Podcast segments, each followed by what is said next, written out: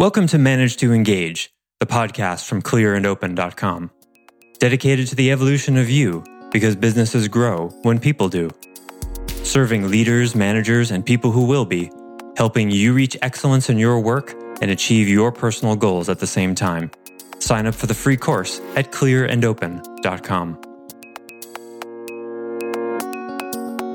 Pouring your intention into anything, you really can't go wrong because there are no mistakes, there's only learning. Unless you play victim. If you play victim to the mistake and you don't learn from it, well, well, then you're probably going to have to do it again.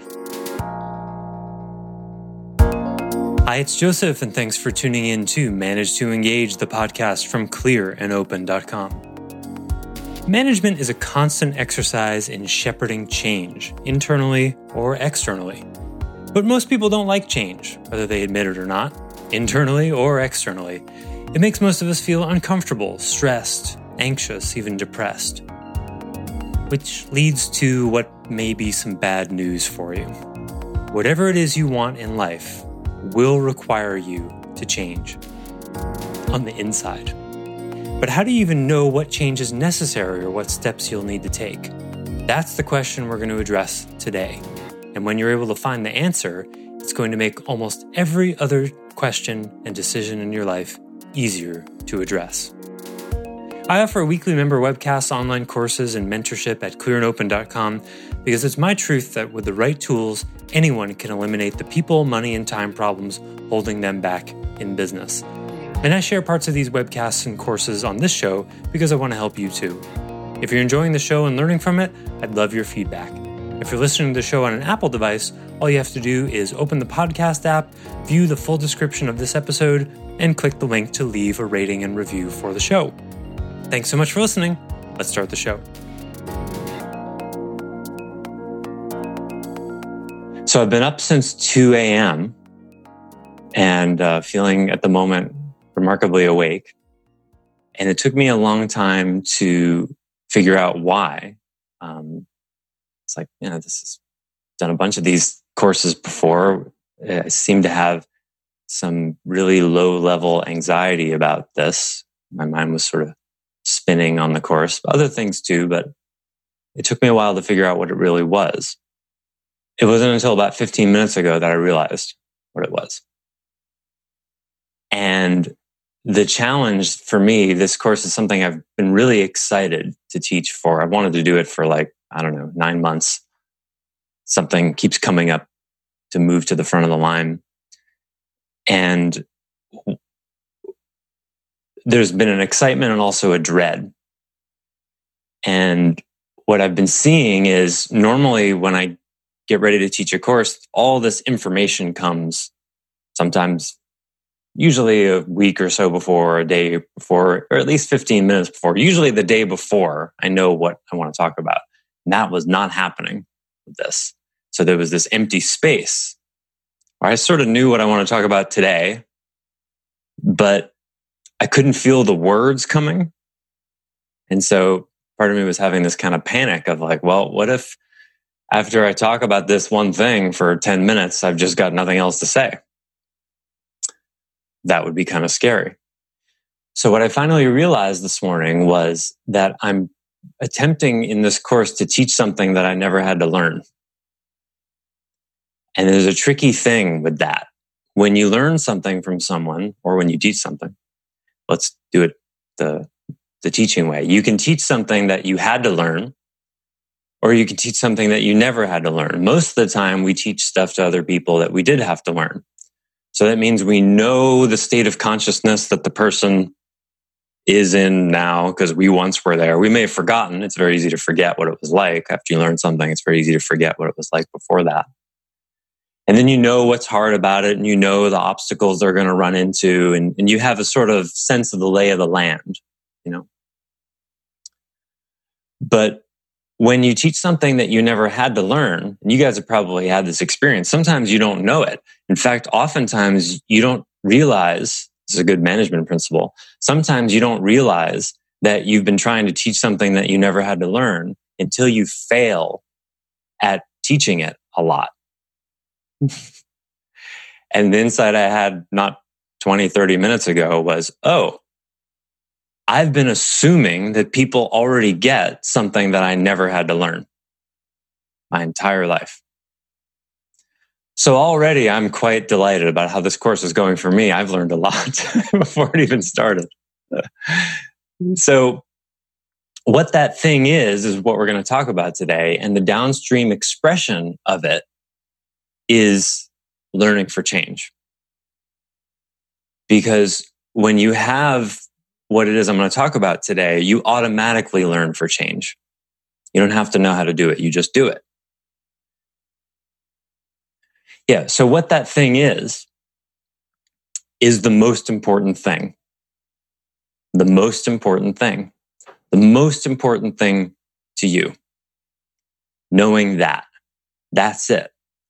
And it's not the 10 most important things or your core values, your top three. No, it's none of those things. It's the most important thing. The thing that trumps everything else for you. Your guiding light, your life purpose. Lots of different names for it. I didn't invent the idea. Lots of different coaches and teachers who talk about it. We're going to talk about it in a particular way. But that thing for me, I've known my entire life. The earliest I can remember was when my father took me to see Empire Strikes Back in 1979, I believe that was. So I was five years old. And I remember some images from the film, even when I saw it then. And then, but I, what I remember most, some of you may remember the blog I wrote about this, was the argument I had with my father in the hallway of our house about whether or not Jedi's were real. Because I was sure they were. And I really needed them to be. And I remember vividly picking up the red Webster's dictionary we had in the little bookcase in the front sort of hallway of my house. As my father finally exasperated arguing about it, said, look it up and see if it's in the dictionary. And I remember being heartbroken when it wasn't. And it took me many years to understand what that was about. And then later on, I wanted to become a ninja, then a Zen monk, various things, but they were all really just sort of approximations about what the most important thing was to me.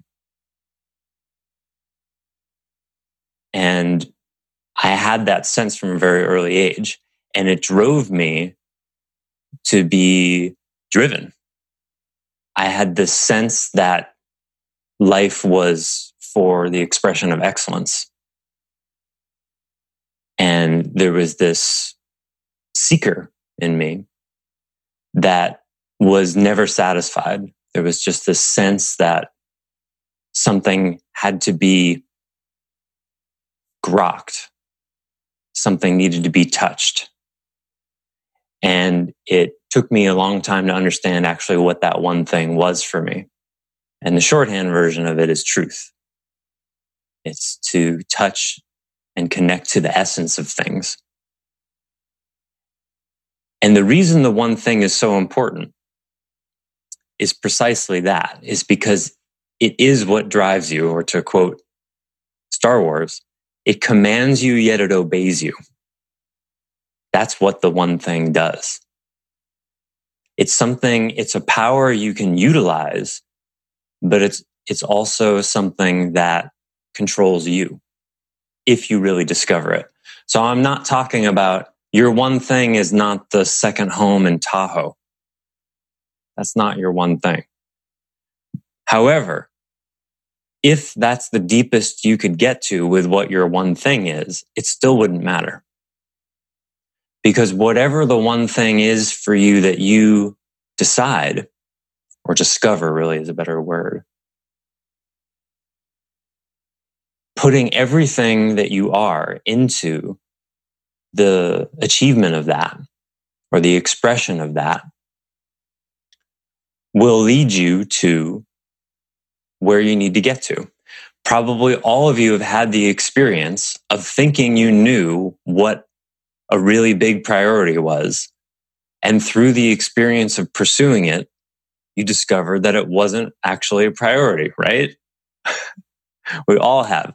Just because apparently I was born with my one thing somewhere in me, I've made plenty of wrong turns. Don't get me wrong.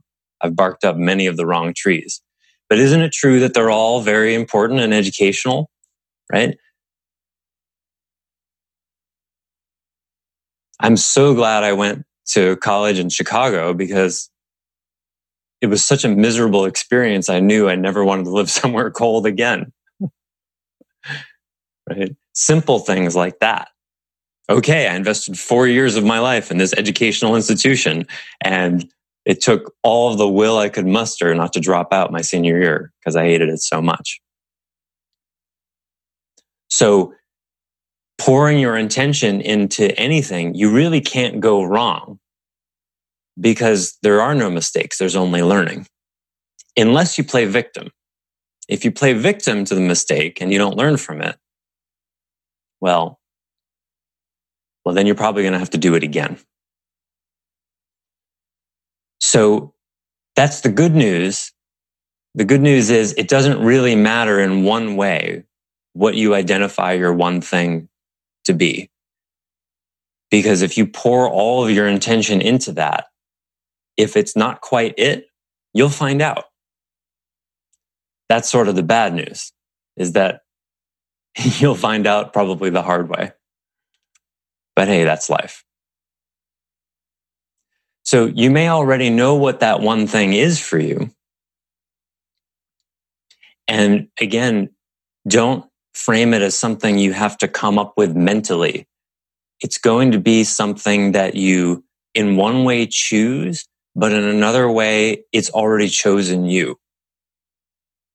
And that's a really key difference between how I'll talk about the one thing and how some other paradigm might talk about. Like Tony Robbins, I don't know.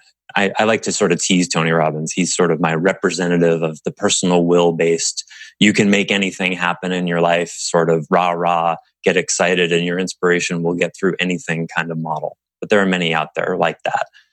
And I lived according to that kind of model for a really long time.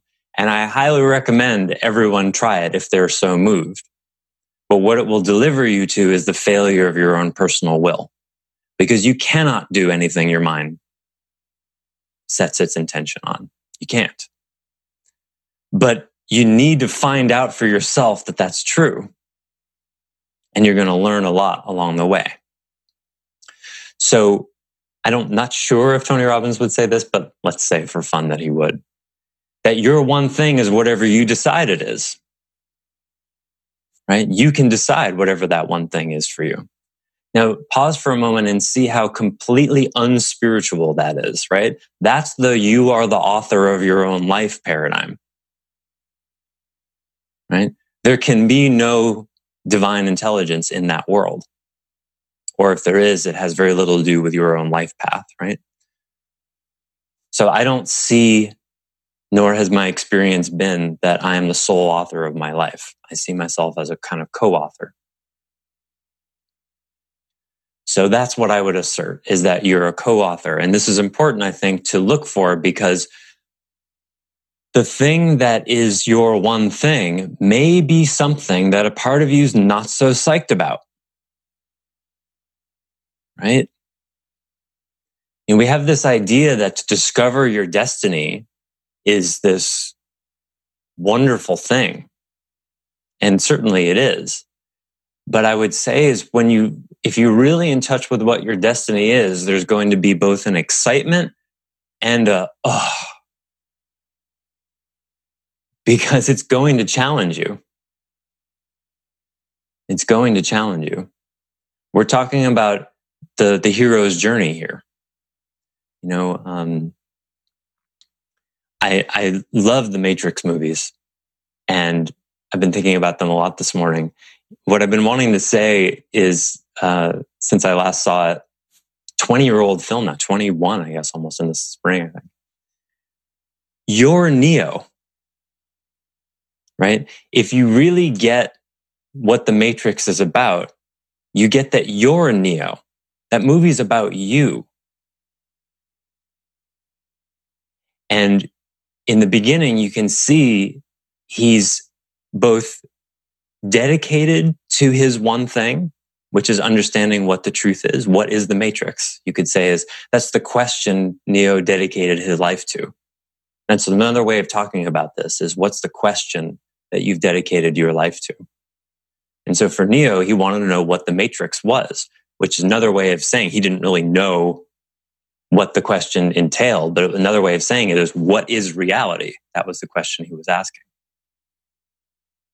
And uh, you can see he's kind of tortured by it. He has a, uh, a fascination that controls him as much as he controls it. And it causes him to, you know, show up at work late and get in trouble with his boss and get in trouble with the agents, of course. You know, it's, he has, he's not a happy guy, is he? Right? he's not a happy guy. He's driven, he's dedicated, he's passionate, but he's also got this kind of um, sullen preoccupation. And that I think is one of the symptoms of knowing what your one thing is. It's not unhappy, but it's not blissful either. It's, it's serious. Neo lives an examined life. And to live an examined life is not to choose superficial happiness. It's to think critically. It's to want to see what is not so easily seen. And so Neo wakes up. He takes a pill. Oh, if it were only that easy. Makes great cinema though. So he wakes up and sees reality for what it is. And what's the one of the earliest symbols? A few different symbols we get. One, he throws up. Right? That's how easily it was to digest uh, the actual real reality. He's wearing tattered clothes. They all are in the real reality. And breakfast is somewhere between egg whites and cream of wheat. and Morpheus says, Hey, I only promised you the truth. But at least this is real. So he's willing to choose the truth over comfort. Whatever your one thing is, it will require that. It will require that because your one thing is truth. If you really get it, it is truth because it's part of the intelligence of life itself. You get what I mean? If it commands you, yet obeys you, the commanding part is the tattered clothes and the cream of wheat and the occasional nausea. it doesn't care about your comfort. Sometimes it will give you great rewards. And sometimes you'll wonder, how the hell did I get into this in the first place? Thanks for listening to Manage to Engage, the Clear and Open podcast. Join us next week when you'll be a little bit closer to who you're destined to be. Until then, Know that Clear and Open is dedicated to the evolution of you because businesses grow when people do. If you want to help the show grow, I'd appreciate you leaving a rating and review on iTunes. All you have to do is open the Apple Podcasts app, view the full description of the episode, and click the link to leave a rating and review. Or you can go to clearandopen.com slash review and it will bring you to the right place. If you're looking for more support on your journey, head over to clearandopen.com for even more tools, articles, and free resources. Thanks so much for listening. Bye for now.